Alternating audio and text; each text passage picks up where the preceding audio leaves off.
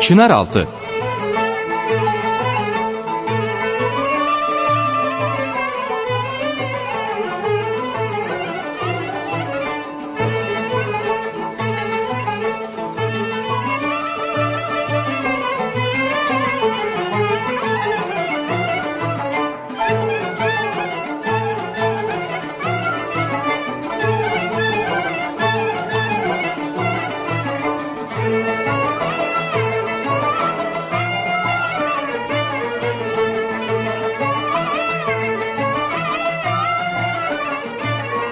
Merhaba değerli dinleyiciler. TGRT FM Radyosu'nun İstanbul stüdyolarından hepinize merhaba.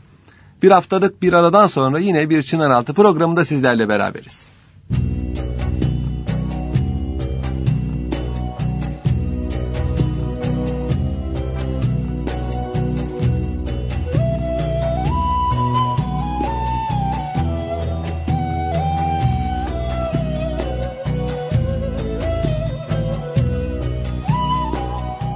Değerli dinleyiciler, Kanuni Sultan Süleyman devlet adamlığı kadar harp meydanlarındaki celadeti, kahramanlığıyla da nam salmış bir padişahtır. Ömrü seferlerde geçmiş. Hatta 1 sene 2 sene İstanbul'dan uzakta seferlerde ömür geçirdiği olmuştur. Vefatı da yine bir seferde, Macaristan seferinde olmuştur. Kanuni Sultan Süleyman'ın seferleri sadece Balkanlara, Rumeli'ye, Avrupa'ya değil, aynı zamanda Doğu'ya da seferleri vardır. 2 tane İran seferi vardır. Bunlardan 2. İran seferini zaferle neticelendirdikten sonra 1550 yılı Aralık ayında payitahta dönmüştü Kanuni Sultan Süleyman Han. Padişahın ve ordu-i Hümayun'un İstanbul'a avdetini fırsat bilen Şah Tahmasp her zaman yaptığı gibi Osmanlı hududunu geçti ve Osmanlı'nın kalelerine hücuma başladı. 1551 yılında oğlu ve veliaht İsmail Mirza'yı da büyük bir orduyla Ahlat'tan Erzurum üzerine gönderdi. Erzurum Beylerbeyi İskender Paşa idi. Heyecanlı, ateşli, kahraman bir vezirdi. Gaza meydanlarında eski bir mazisi olmamakla beraber 2-3 sene içinde kendisini tanıtmaya, temayüz etmeye muvaffak olmuştu. 1548 yılının ortalarına kadar Anadolu Defter'de ağırlığında bulunmuştu. 1548 yılının 15 Ağustos'unda 2. defa İranlılardan fethedilince ve yeni bir Beylerbeylik merkezi ihdas edilince Van'da, buraya vali tayin edilmişti.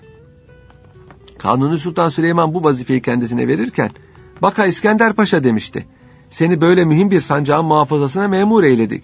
Göreyim bana ve devletime nasıl hizmet edersin. Yüzümü kara çıkarma" demiştir. Evet, ne İskender Paşa'nın ne padişahın yüzü kara çıkmamıştır. Kısa zamanda iktidar ve cesaretini, kudretini göstermişti İskender Paşa.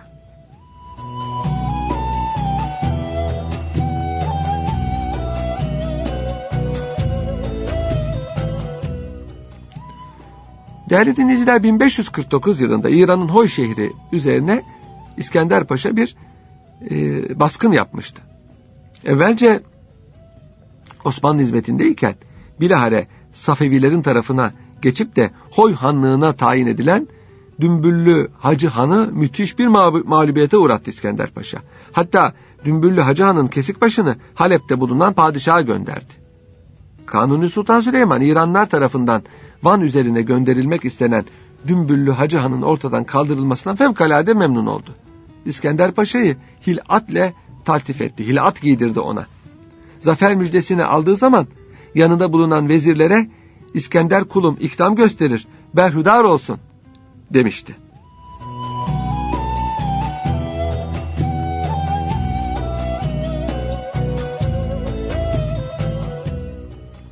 Yeni yeni muvaffakiyetler kazanan İskender Paşa, daha mühim bir beylerbeylik merkezi olan Erzurum'a tayin olunmuştu. Bu vazifede de yüzaklığı gösterdi. İranlılarla beraber hareket eden Ahıska Atabeyliğini bir hayli hırpaladı. Müteaddit kaleler fethetti. Bu seferden döndükten sonra toplamış olduğu sancak askerlerini mıntıkalarına gönderdi. Henüz Erzurum'da bulunan sancak beylerine de hazırlanmaları için izin verdi. İşte bu sırada İsmail Mirza kumandasındaki İran ordusunun gelmekte olduğunu haber aldı. Kaledeki misafir sancak beyleriyle kumandanlarını toplayarak bir meclis akdetti. İlk söz İskender Paşa aldı. Padişahımız Efendimizin avdetlerini fırsat bilen Şah Tahmasp, oğlunu üzerimize gönderir. Tedbir nedir söyleyin diye sordu. Başta Trabzon Beyi Mustafa Bey olmak üzere mecliste bulunanlar, düşmanın takarrüp ettiği takdirde, yaklaştığı takdirde kalenin sonuna kadar müdafasını ileri sürdüler. Yalnız işlerinden bir tanesi, koskoca bir orduya karşı uzun müddet dayanmanın, mukavemetin imkansızlığından bahsetti ve acele yardım istenmesinin en uygun tedbir olduğunu ilave etti. Bu bey mütalaasında haksız sayılmazdı.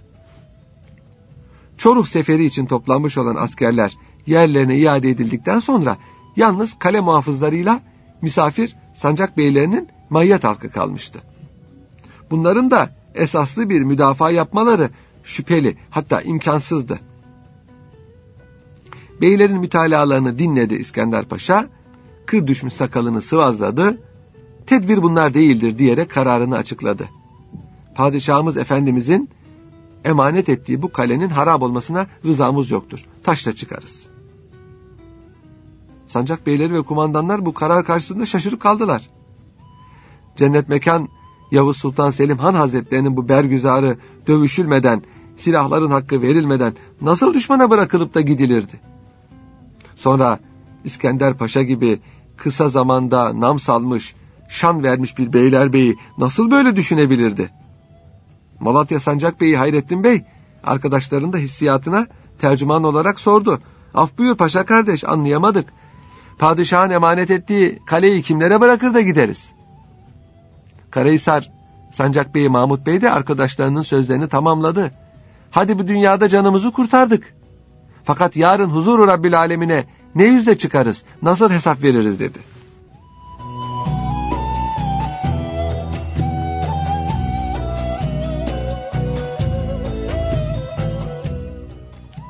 İskender Paşa, sancak beylerinin yüzlerine minnetle baktı. Sözleri yanlış anlaşılmıştı. Taşla çıkarız demesindeki maksat başkaydı. Kalede müdafaada kalmaktan ise dışarıda bir meydan muharebesi vermeyi düşünmüştü. Askerlik, ilim, irfan ve bir ticaret merkezi olan, tarihte pek mühim bir rol oynayan Erzurum'u harap olmaktan kurtarmak istemişti. Yoldaşlarım dedi, sözlerim yanlış anlaşıldı. Bize kalede silmek yaraşmaz, düşmanı dışarıda karşılarız. Sancak beylerinin yüzleri bir anda değişti. Hep birden özür dilediler. Bizi affet, paşa baba dediler.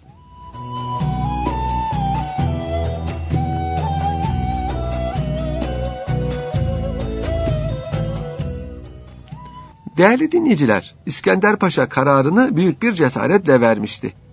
5000 muharip ile koskoca İran ordusuna taarruz edilecekti. Eğer bu harpte mağlup olursa iç kaleye çekilecek, sonuna kadar, son askere, son kurşuna kadar bu ecdat yadigarını müdafaa edecekti. 1551 yılının Eylül ayının ilk günlerinde İsmail Mirza kumandasındaki İran ordusu Erzurum kapılarına geldi. Geldi ama o zaman karşısında İskender Paşa'yı buldu. Paşa ordusunun adet bakımından azlığına bakmadan derhal hücuma geçti. İki güzide ordu arasındaki muharebe emsalsiz bir şecaat numunesi olmuştu. İki tarafta her türlü takdirin üzerinde bir kahramanlıkla dövüşmüşlerdi. Öyle anlar olmuştu ki İskender Paşa 100 kişiyle 1000 İranlının üzerine saldırmış bir serden geçti gibi safların arasına yalın kılıç girmişti. Ne çare ki kuvvetler arasında muvazene yoktu. Osmanlı ordusuna nazaran düşman 5 misli fazlaydı. Mücadele aleyhimizde neticelenmişti. Misafir sancak beylerinden birçoğu muharebe meydanında kalmıştı. İskender Paşa da 2-3 bin muhariple kaleye çekilmişti. İran ordusunun kumandanı ve Şah Tahmasp'ın oğlu İsmail Mirza elçiler yolladı. Kaleyi teslim etmesini istedi. Aksi takdirde taş üzerinde taş bırakmayacağını ihtar etti. Ama müdafilerden şu cevabı aldı. Canımızı veririz ama bir karış toprak dahi vermeyiz.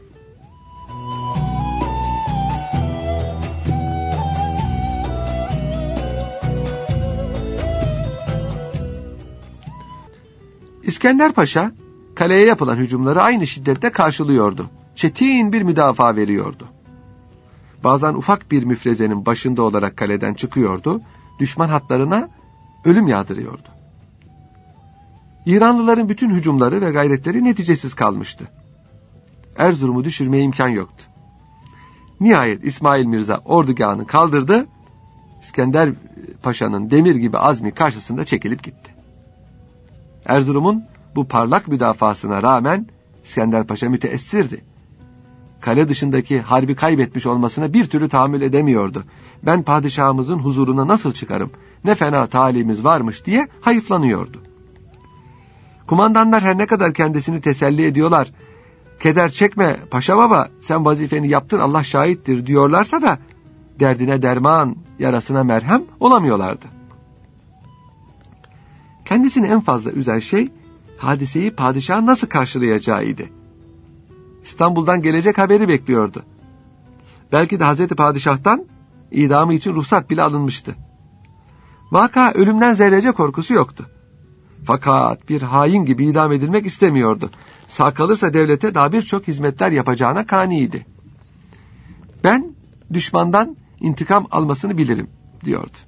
Evet, intikam almasını bilirdi. Devletin de böyle pervasız, heyecanlı ve kahraman bir vezire ihtiyacı vardı.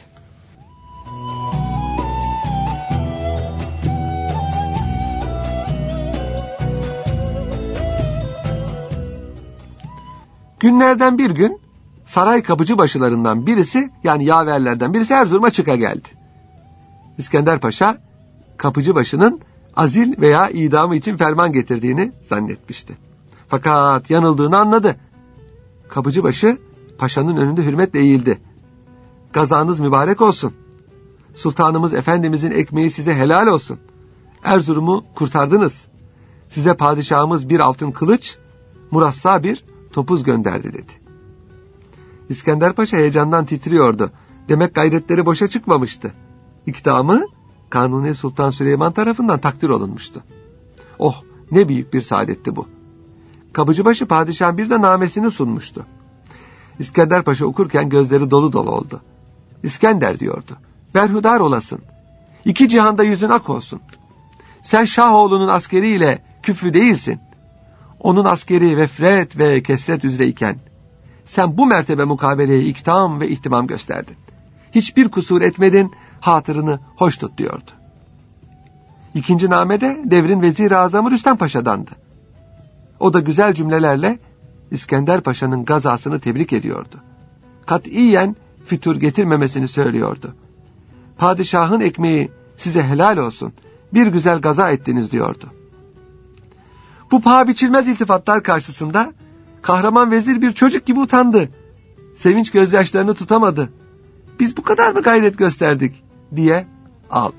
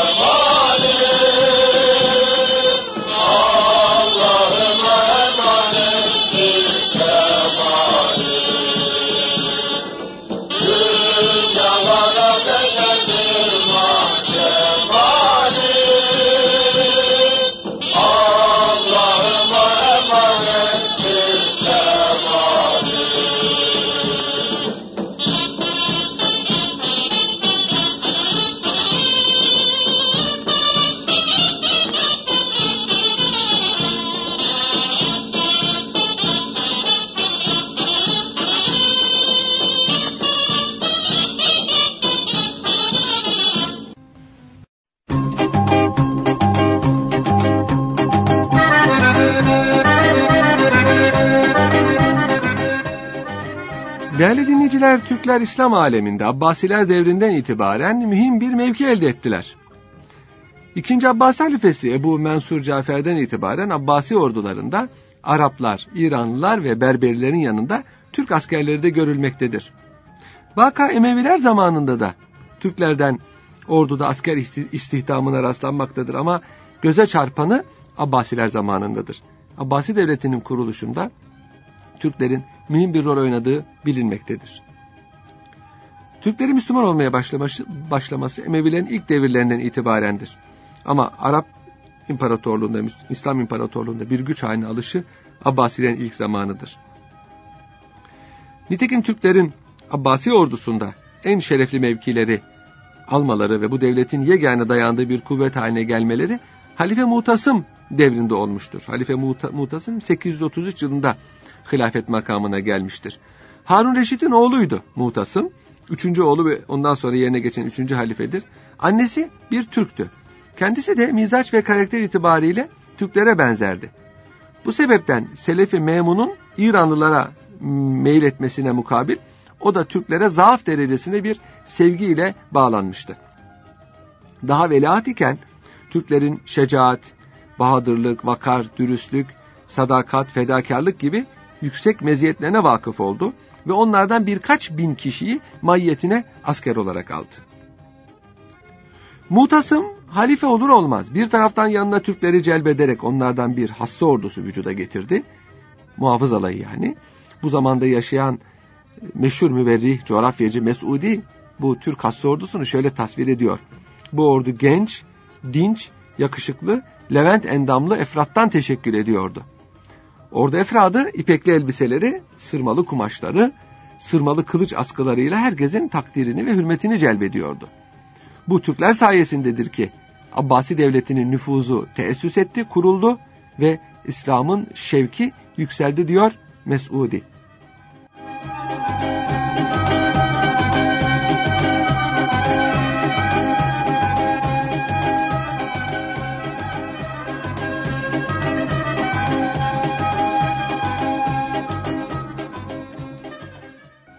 Değerli dinleyiciler, Mu'tasım aynı zamanda Türk beyzadelerine de büyük mevkiler vaat ederek onları yanına davet etti. Türkistan'daki Fergana şehzadelerinden Yeltiginoğlu Caf'ın muharebelerde gösterdiği kahramanlıkları işitti. Onu birçok beyzadelerle beraber nezdine getirtti. Caf'ı ve diğer Türk beyzadelerini iltifatlarla, ikramlarla kendine bağladı. Ve aynı zamanda Mu'tasım bu Türk asilzadelerine geniş malikaneler verdi. Bunlardan Caf'ın malikanesi asırlarca kendi adıyla yad olunmuştur. Mu'tasım'ın bu Türk hassa ordusu, Abbasi ordusundaki Arap, İranlı ve Berberi birliklerini hafife alıyorlardı. Ve atlarını fütursuzca Bağdat caddelerinde, Bağdat sokaklarında koşturuyordu.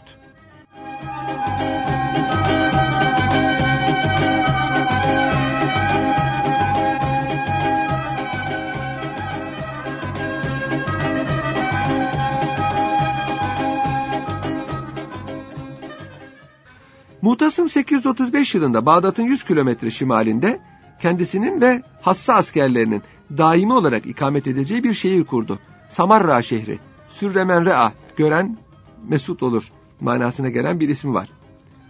Şehrin tesis planının tatbikine Türk kumandanlarından Avşar'ı memur etmişti.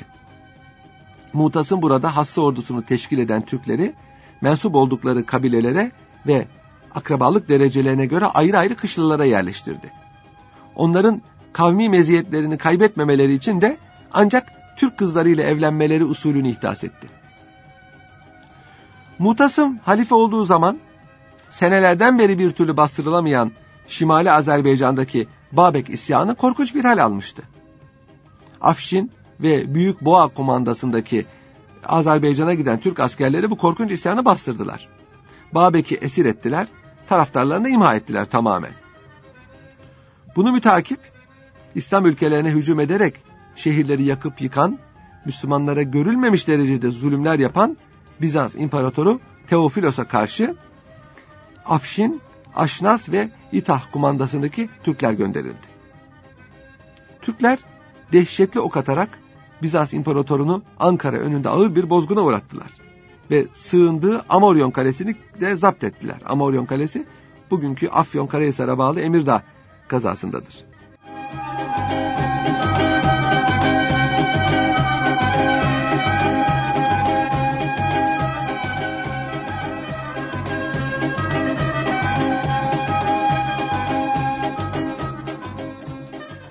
Değerli dinleyiciler, bu parlak zaferler Türklerin şeref ve itibarını halife nezdinde son derece arttırdı.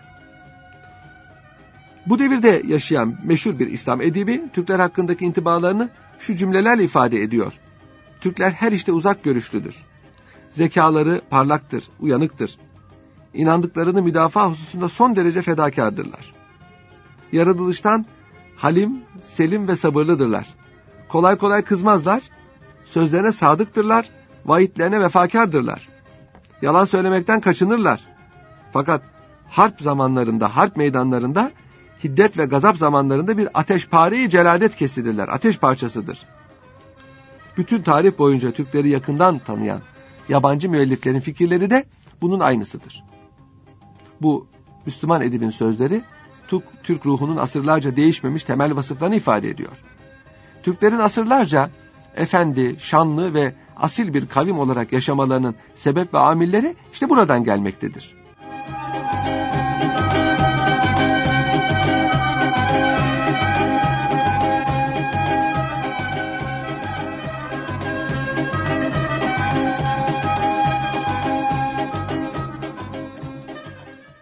Değerli dinleyiciler, Mu'tasım'ın vefatından sonra Türklerin Abbasi devletindeki nüfuz ve itibarı sarsılmak şöyle dursun, bilakis daha fazla arttı. Mu'tasım'dan sonra gelen halifeler zamanında devletin idaresi Aşnas, Vasık, Büyük Boğa, İta, Küçük Boğa gibi Türk kumandanlarının elinde kaldı. Mu'tasım'ın oğlu ve halifi Vasık, Aşnas'a büyük imtiyazlarla sultan ünvanını verdi. Türkler bu devirde o kadar büyük bir kudret ve kuvvet sahibi olmuşlardı ki kendi menfaatlerine hadim olmayan halifeleri tahtından indiriyorlardı. Bu suretle 10 yıl içinde 4 halife tahttan indirilerek yerlerine başkaları getirilmişti.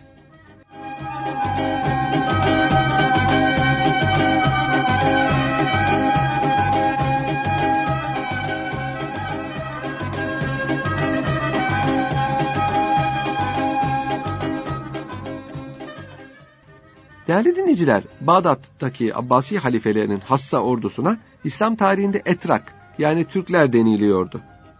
Etrak, Türk kelimesinin çoğuludur. Hassa askerleri muhtelif fırkalara ayrılmıştı. Bu fırkalar arasında rekabet eksik değildi. Fakat halka, Arap, İranlı, Berberi ve Zenci askerlerine karşı pek mütesanit idiler. Aralarında tesanüt vardı yani. Türklerin aralarında kavmi asabiyet ve millet gayreti vardı. Hep Türkçe konuşurlardı mesela. Öz isimlerini, ananelerini muhafaza ederlerdi. Arapça öğrenirlerdi ama gururlarından bu dilde konuşmazlardı. Hatta öyle bir zaman gelmişti ki hükümdar kumandan olmak için ancak Türk olmak gerektiği telakkisi ortaya çıkmıştı.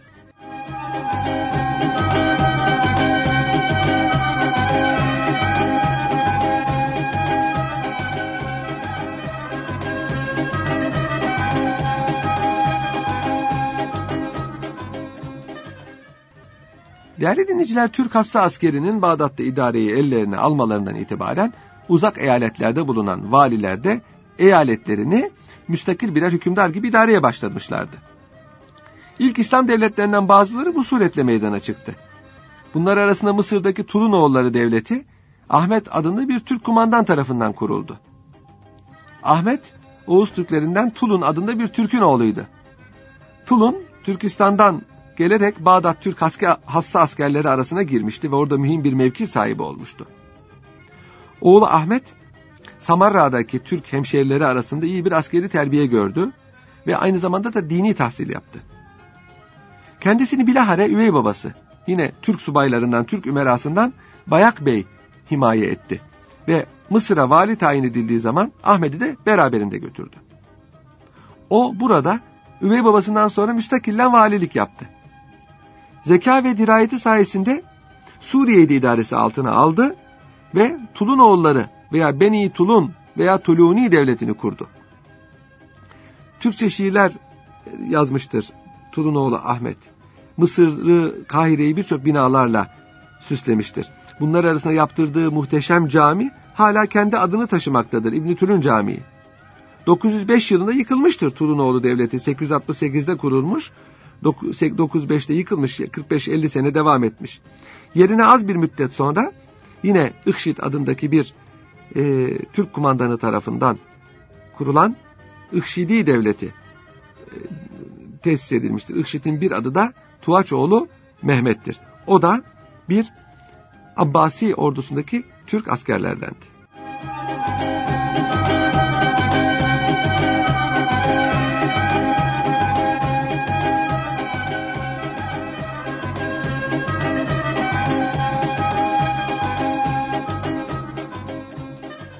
Değerli dinleyiciler, 962 yılında Alptekin adında bir Türk kumandanı Afganistan'da bulunan Gazne şehrini zapt etti ve Gazneliler devletini kurdu. Ölümünden sonra oğlu ve ondan sonra da Bilge Tekin idareyi ellerine aldılar. 977 yılında devletin başına Sebük Tekin geçti. Meşhur Gazneli Sultan Mahmud'un babasıdır. Sebük Tekin'in babası da Türkistan'da kahramanlığıyla tanınmış Açuk adını ve Kara Beçkem lakabını taşıyan bir Türk kumandandı. Sebük Tekin iyi bir devlet adamı ve mahir bir kumandandı. Bütün Afganistan'ı, Horasan'ı, İran'ın doğu kısımlarını idaresi altına aldı ve Hindistan'a muvaffakiyetle neticelenen bir sefer yaptı. Oğlu ve halefi olan, yerine geçen Sultan Mahmud, yalnız Gazneli Devleti'nin değil, Türk İslam tarihinin de en büyük simalarından birisidir. Hindistan'a 17 defa sefer yapmıştır. Büyük zaferler kazanmıştır. Bu ülkede İslamiyet'in köklü bir surette yerleşmesi ve inkişaf etmesinde pek mühim bir amil olmuştur. Sultan Mahmud aynı zamanda İran'ın orta eyaletleriyle Harezm'i de ülkesine katmış, zamanın en büyük hükümdarı olmuştur. Abbas halifesi de kendisine sultan ünvanını vermiştir. İslam tarihinde sultan ünvanıyla anılan İlk hükümdar Gazneli Mahmud'dur.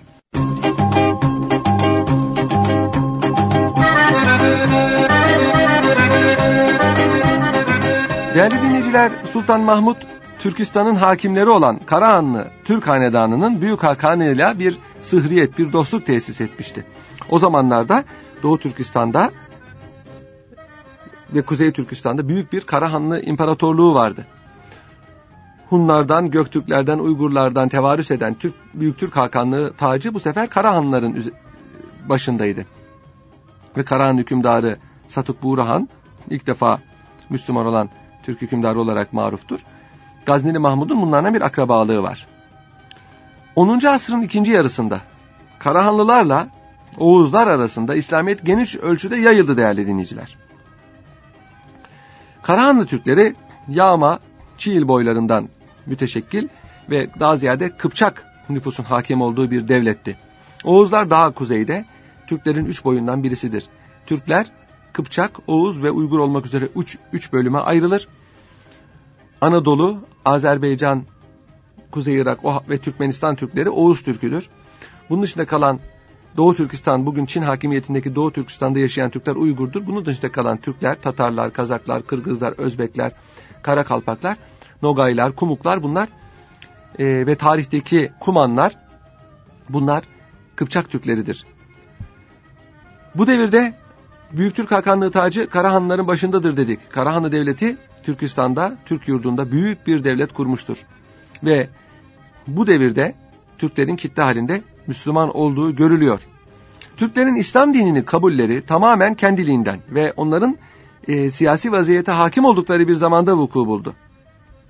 Tabi bu hususta Türklerin kendi milli dillerinde de her şeyin yaratıcısı olarak bir tek varlığa inanmalarının büyük bir rolü vardır. Karahanlılar Devleti zamanında 961 senesinde 200 bin çadır Türk halkı İslamiyet'i kabul etmişlerdir.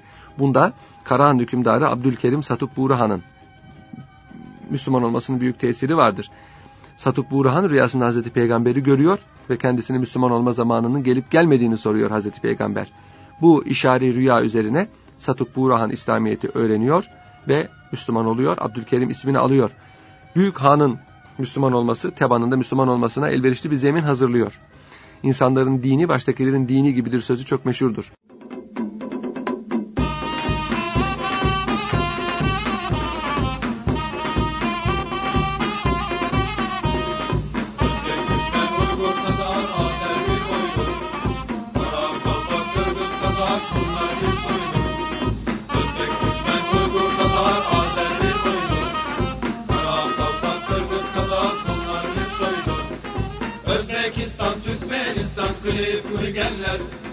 Uyguristan, Kırgızistan, Kırıp Uygenler.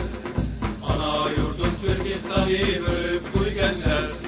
Ana yurdum Türkistan'ı bölüp Uygenler. Özbek, Türkmen, Uygur, Tatar, Azer bir boydu. Karakalpak, Kırgız, Kazak, bunlar bir soydu. Özbek, Türkmen, Uygur, Tatar, Azer bir boydu. Karakalpak, Kırgız, Kazak, bunlar bir soydu. İnanmekler, aldanmekler ey Türk yiğitler. İnanmekler, aldanmekler ey Türk yiğitler. 40 asırlık tarihke sahip olgen Türkler.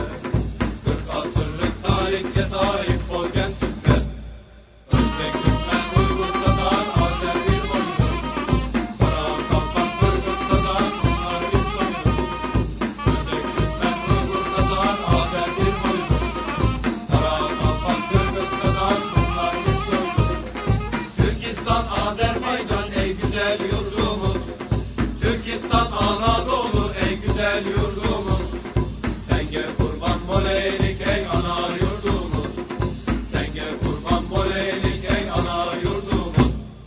Özbek, Türkmen, Uygur, Tatar, Azer bir boylu. Karakalpak, Kırgız, Kazak, bunlar bir soylu.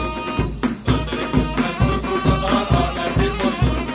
Karakalpak, Kırgız, Kazak, bunlar bir soylu. Tabii Türklerin Müslüman olmasında çok farklı amiller vardır. Bu anlattıklarımız gösteriyor ki Türkler Abbasi Devleti'nde hakim bir zümreyken Müslümanlığı kabul etmişlerdir. O zaman Türklerin kılıç zoruyla baskı altında Müslüman olduklarını söyleyenlerin bu iddiası çürümüş oluyor, çürütülmüş oluyor. Eğer böyle bir şey söz konusu olsaydı Türklerin Abbasi Devleti'nde orduyu ellerinde tuttukları, birçok valilikleri ellerinde tuttukları bir zamanda Müslümanlığa girmeleri abes olurdu. Türklerin Müslüman olmasında temas ettikleri ilk Müslümanların güzel ahlakı mühim bir rol oynamıştır. Öyle ki Türkler tanıştıkları bu yeni Müslümanların melek mi insan mı şeklinde bir tereddüde düşmüşler. Bu güzel ahlakla büyülenmişlerdir. İkinci bir husus, biraz evvel arz ettiğim gibi Türklerin dininin, gök tanrı dininin İslamiyet'e elverişli oluşudur. Çok yaygın bir rivayet vardır. Türklerin eski dini, Müslüman olmadan önceki dini nedir diye sorulduğu zaman herkes şamanizm diye cevap vermektedir. Şamanizm diye bir din yoktur. Şamanizm meditasyon yoluyla insanların göremediği şeyleri gören, göremediği yerlerden, duyamadığı yerlerden haber alan kimse demektir. Yani parapsikolojiyle ilgili bir durumdur. Dolayısıyla her dinde şamanlık olabilir. Eski Türklerde din adamları bugünkü medyumlar gibi kimseler olduğu için ki bunlara şaman veya kam deniyor. Bu sebeple eski Türklerin dinini şamanizm olarak değerlendirmişlerdir. Yanlıştır. Eski Türklerin dini gök tanrı dinidir. Bu dinde bütün kainatın yaratıcısı olan bir Allah'a inanılır. Onun adı Tanyeri'nin, yani güneşin her gün doğması ve batmasını sağlayan manasına Tanyeri'nden gelme tanrıdır.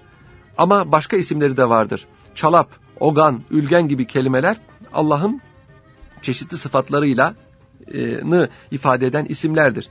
Eski Türklerde cennet ve cehennem, umay ve tamu mefhumları mevcuttur. Domuz eti yememek, zina etmemek, hırsızlık yapmamak eski Türklerin dini inançlarında mevcuttu. Çok evlilik, din uğrunda savaş yapmak eski Türklerde bilinen bir mefhum idi. Eski Türklerde oruç ve ibadet, namaz gibi ibadetler vardı. Hatta yükünç, secde kelimesi eski Türkçe'de bilinen, kullanılan bir tabirdi ibadetler için. İşte Türkler yeni Müslümanlarla karşılaştıkları zaman kendi dinlerine çok benzeyen bu din mensuplarını benimsediler ve yeni din onlara elverişli ve kolay geldi. Eski Türkler içinde tamamı gök tanrı dinine mensup değildi. Az da olsa animist, yani tabiata tapan, yıldızlara tapınan, totem inancında bulunan Türkler de vardı. Az bir miktar Zerdüşt dinine mensup Türkler vardı. Bugünkü Nevruz ve Mihrican geleneği işte bu Zerdüşt dinini benimsemiş olan Türkler vasıtasıyla, daha ziyade Buhara, Semerkant'ta yaşayan Türkler vasıtasıyla gelmiştir ve çok kimse tarafından eski Türk adeti olarak bilinir, yanlıştır. Türkler arasında Manike dininde olanlar vardı. Yani Zerdüşt ve Hristiyanlığın karması olan bir dindir. Eski Türkler arasında çok az da olsa Budist olanlar vardı, Tibet hududunda yaşayanlar. Eski Türkler arasında çok az da olsa Hristiyanlığın Nasturi mezhebine mensup olanlar vardı. Yahudiliğin Karayim mezhebine mensup veya Karayit mezhebine mensup Türkler vardı. Bunlar bir kısmı bugün kayboldu gitti, bir kısmı az olarak varlığını devam ediyor. Ama bunların sayısı çok azdı. O zaman tarihte de çok azdı. Türklerin ekserisi gök tanrı dinine mensuptu. Müslümanlıkla karşılaşınca kendi dinlerine ve bünyelerine çok uygun olan bu dini gönül rızasıyla kabul ettiler. Kılıç zoruyla olmadığı, Türklerin bu dini kabul ettiğinde zaten Abbasi ve Emevi ordusundaki güçlü konumlarıyla izah edilebilir. Kaldı ki İslamiyet'te kılıç zoruyla insanları Müslüman yapma yoktur. Ne Emeviler ne Abbasiler böyle bir yola başvurmamıştır. Hatta ben size bir hadise anlatayım. Mısır fethedildiği zaman çok sayıda halk kitleler haline Müslümanlığa girdiler.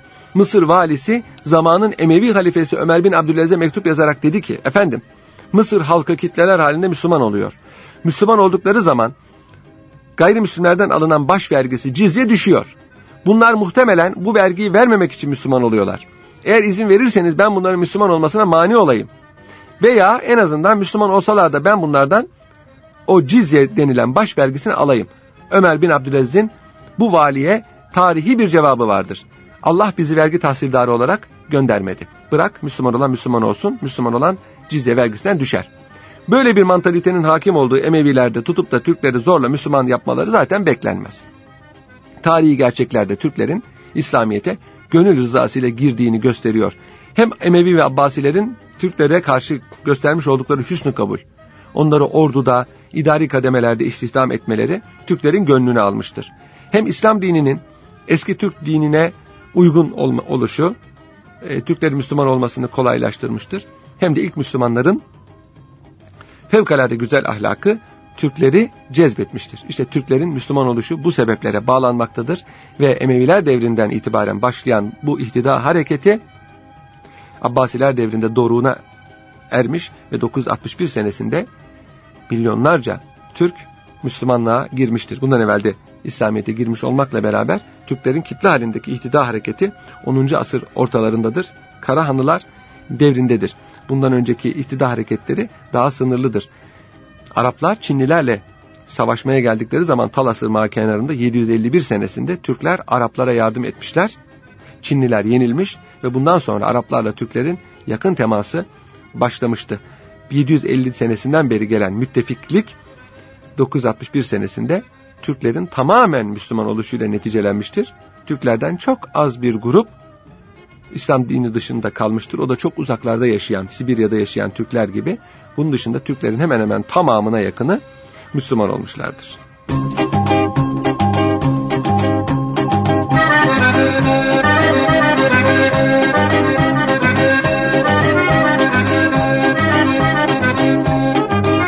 Dedik ya, Türkler 3 büyük boya ayrılır: Oğuzlar, Kıpçaklar, Uygurlar. Anadolu Türklerinin de mensup olduğu Oğuzlar 10. asrın ikinci yarısında Seyhun Nehri kıyısı ile bunun şimalinde yaşıyorlardı. Semerkant ve Buhara taraflarına inmeye başladılar. Bu iniş Türk tarihinde pek mühim ve pek mesut neticeler doğuran hadiseler zincirinin ilk halkasını teşkil etti. Buhara taraflarına inen bu Oğuzların başında Selçuk oğulları vardı. Selçuklu hanedanı vardı. Selçuk Bey'in, ki Samanoğulları Devleti'nin saray nazırı olan Selçuk Bey'in torunlarından Tuğrul ve Çağrı Beyler, Davut Çağrı ve Muhammed Tuğrul Beyler ve diğer beyler çok çetin, çok meşakkatli şartlarla mücadele ettiler ve Selçuklu Devleti'ni kurdular. Daha önce bu hadiseleri zaman zaman sizlere anlatmıştık. Tuğrul ve Çağrı Beyler Oğuz Türklerinden mühim bir kısmının başına geçtiler. İran'ın Horasan eyaletine geldiler. O zaman tabi İran değil. Horasan İran'ın kuzey doğusudur. Orada Selçuklu Devleti'ni kurdular. Tuğrul Bey 1064 yılında İran'ın Rey şehrinde vefat ettiği zaman, ki Rey şehri bugünkü Tahran'a birkaç kilometre mesafede harabe haldedir. Moğollar tarafından harabe edilmiştir. Bu şehirde vefat ettiği zaman Tuğrul Bey kurmuş olduğu devletin sınırları Ceyhun Irmağı'ndan Fırat Nehri'ne kadar uzanıyordu. Azerbaycan güneyde Bağdat'a kadar uzanıyordu. Suriye, Irak, Anadolu tamamen ve İran tamamen Selçuklu Devleti'nin hakimiyeti altındaydı. Tuğrul Bey vefat ettikten sonra kendisine yeğeni Muhammed Alparslan halef oldu. Muhammed Alparslan 1071 yılında Anadolu'da Malazgirt Ovası'nda bozkır harp taktiği kullanarak zamanın Doğu Roma İmparatoru, Bizans İmparatoru Romanos Diogenes'i mağlup etti.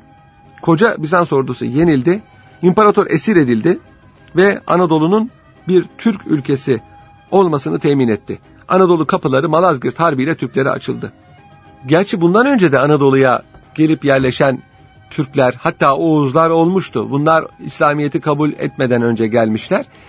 Bizans hizmetine girmişler ve Anadolu'da Türkçe konuşan bir Ortodoks nüfus teşkil etmişlerdi. Bunlara Karaman Rumları denir. Fakat sayıları azdı ve Türklerin Anadolu'ya gelişinden sonra zaten bir kısmı Müslüman oldu, bir kısmı eski dinlerini muhafaza etti. Yakın zamana kadar da varlıklarını devam ettirdiler. Mübadeleyle bunlar Yunanistan'a gönderildi. İşte Malazgirt Harbi'nden sonra Müslüman Türkler Anadolu'ya geldiler. O zamana kadar Doğu Anadolu toprakları birkaç defa Müslümanların eline geçmişti ama kaybedilmişti.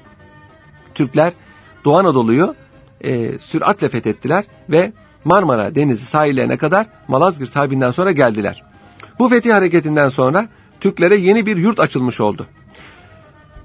Orta Asya'dan kopup gelen Türk aşiretlerinden mühim bir kısmı Anadolu'ya yerleşti. Anadolu'ya yerleştiği yerlerde daha önce Ermeni ve Süryaniler ve az miktarda da Rumlar vardı. Türklerin Anadolu'ya gelişinden sonra Süryanilerden bir kısmı Müslüman oldular, bir kısmı varlıklarını devam ettirdi. Ermeniler ise Anadolu içine yayıldılar. Çünkü Bizanslılar onların Anadolu'ya yayılmasına izin vermiyordu. Böylece Ermenilerden boşalan topraklara da Türkler yerleştiler. Türklerin Anadolu'ya gelişiyle Kürdistan dağlarında yaşayan ve Bizanslar tarafından enterne edilmiş olan Kürtler de, ki Müslüman olmuşlardır daha önce, Türklerle beraber Anadolu'ya yayılmışlar. Doğu ve Güneydoğu Anadolu'yu yurt tutmuşlardır. Kürtlerin ana vatanı Kürdistan denilen dar bir bölgedir, dağlık bir bölgedir. Bu bölgenin Türkiye'de sadece Hakkari kısmı vardır. Kuzey Irak ve İran'da toprakları vardır. Doğu ve Güneydoğu Anadolu'ya Kürtlerin yayılışı Türklerin gelişinden sonra olmuştur. Boşalan topraklara yerleşmek vesilesiyle olmuştur. Ama Türklerin Anadolu'ya yoğun bir şekilde gelişi Cengiz ve Hulagu riyasetindeki Moğol işgalinden sonra olmuştur. Moğollar 13. asır başlarında Türklerin çok yaşadığı Türkistan havalisini, Maveraün Nehri işgal etmişler. Şehirleri yakıp yıkmışlar. Ondan sonra Anadolu'ya hicret etmişlerdir. Neyse biz gene dönelim Malazgirt Harbi galibiyetine, ki Malazgirt galibiyeti Türk tarihinin, hatta İslam tarihinin başta gelen zaferlerinden birisidir. Bu zaferden sonra Anadolu'nun fethine Tuğrul Bey'in amcazadesi Kutalmış'ın oğulları memur edildi. Bunlardan birisi olan Süleyman Şah büyük zaferler kazandı. Sizlere biraz evvel arz ettiğim gibi Üsküdar'a kadar geldi. İznik'i hükümet merkezi yaptı. Eski Türk ülküsüdür bu. En uçtaki şehir, Serhat'e en yakın şehir başşehir yapılır. Çünkü devamlı fetihler mevzu bahistir. Böylece Anadolu Selçuklu Devleti kurulmuş oldu. Büyük Selçuklu İmparatorluğu'na bağlı olarak Selçuklu İmparatorluğu'nun kuruluşunda ve Anadolu'nun fethinde Oğuz beyleri çok büyük hizmet gördü ama bunların pek azının ismini biliyoruz. Kızıl Bey, Yağmur Bey, Göktaş Bey, Mansur Bey, Afşin Bey, Anasoğlu Bey, Tarasıkoğlu Bey, Artuk Bey, Çubuk Bey, Sevinç Bey, Atsız Bey, Şöklü Bey, Emir Mengüç, Emir Danişment, Emir Saltuk gibi beyler Anadolu'yu Türkleştirmiş. Emir Dinar, Emir Sandık gibi beyler Anadolu'nun fethinde vazife almışlardır ki Artuk Bey, Afşin Bey de mühim kumandanlardır. Afşin nice büyük zaferler kazandıktan sonra ihtiyar bir yaşta Bağdat valisiyken vefat etmiştir. Artuk Bey, Artukoğlu devletini kurmuştur Mardin, Elazığ, Diyarbakır havalisinde. Satuk Bey, Erzurum havalisinde. Emir Mengüç, Erzincan, Şebinkarahisar, Gümüşhane havalisinde, Divriği havalisinde. Emir Danişment de Sivas, Tokat havalisinde bir beylik kurmuştur Selçuklu Devleti'nin yıkılmasından sonra. Bunların hepsi Anadolu'nun fethinde ve Türkleştirilmesinde çok mühim birer rol icra etmiştir.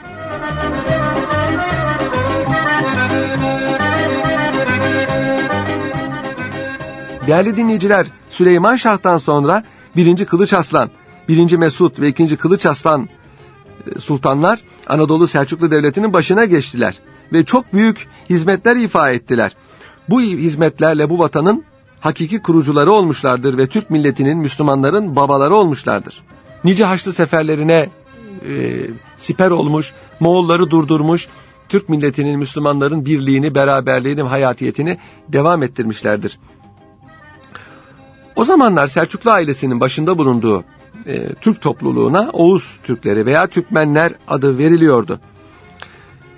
Türk adındaki büyük beşeri camianın çeşitli kolları var. Her bir zümrenin farklı farklı isimleri vardı. 11. asırdan itibaren Oğuz adı ehemmiyetini kaybetti. 13. asır başından itibaren yerini tamamıyla Türkmen sözüne terk etti. Oğuz, oklar, topluluklar manasına gelir. Oğuz Han da zaten toplulukların başı demektir. Oğuz topluluğu Türk boylarının için en kalabalık topluluk olduğu için bu ismi almıştır.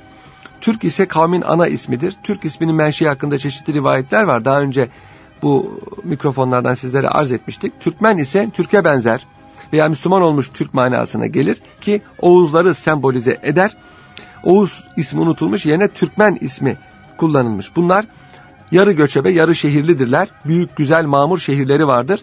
Fakat koyun beslemeyi, deve beslemeyi ve zaman zaman yaylalara çıkmayı da ihmal etmemektedirler. Oğuz veya Türkmenlerin gerek göçebe, gerek yerleşik olanları Selçuklular zamanında kısım kısım Anadolu'ya geldiler. Biraz evvel arz ettiğim gibi 13. asırda Moğol istilası Türkmenlerin, İran'da yaşayanların hemen hepsinin Anadolu'ya gelmelerine sebep oldu. Ve bugün Anadolu'da yaşayan Türklerin büyük çoğunluğu bu tarihlerde Anadolu'ya gelmiş olan Türkmenlerin evlatlarıdır. Bu istila, Moğol istilası Selçuklu Devleti'ni de ortadan kaldırdı. Rey, Belh gibi, Merv gibi büyük şehirler harabeye döndü. Buharalar, Semerkantlar. Ama çok geçmeden yüksek yaylalarda yaşayan Türkmen beyleri vatanlarını istilacıların elinden kurtardılar. İşte bu Türkmen beylerinin birisi de Osman Bey'dir. O da bir Türkmen ve Oğuz'dur. Tesis ettiği hanedanın menşeinden büyük bir Osmanlı İmparatorluğu çıkmıştır. İran'da asırlarca yine Türkmen beyleri tarafından Moğolların elinden kurtarılarak idare edilmiştir. Tarihi Türk yurtları olan Mavera, Ünnehir, Harezm gibi yerlerde yine Moğolların elinden alınmış. Moğollar tarihte çok enteresan bir hadise olarak İslamiyet'i kabul etmişler. Yani mağlup ettikleri millete benzemişler ve Türklerin arasında süratle erimişler ve bugünkü Orta Asya'daki Özbek, Kazak, Kırgız ve Tatar Türklerini meydana getirmişlerdir. Bu da milyonlarca zalim Moğol'un İslam dinine girerek İslamiyet'e ve Türklüğe çok büyük hizmet etmeleri neticesini doğurmuştur. Moğollar dillerini, geleneklerini bırakmışlar, Türk dilini ve İslam dinini benimsemişler.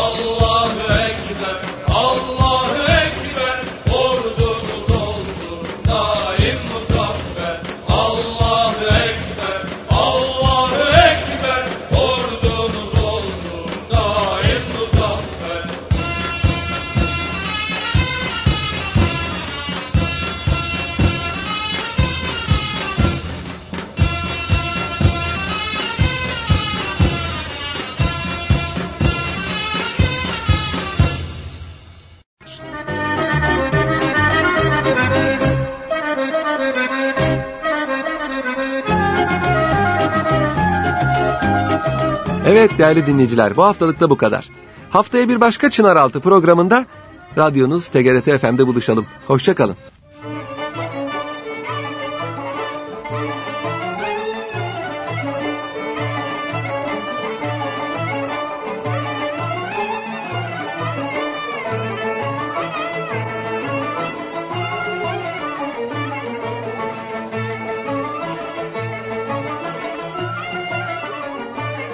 Çınaraltı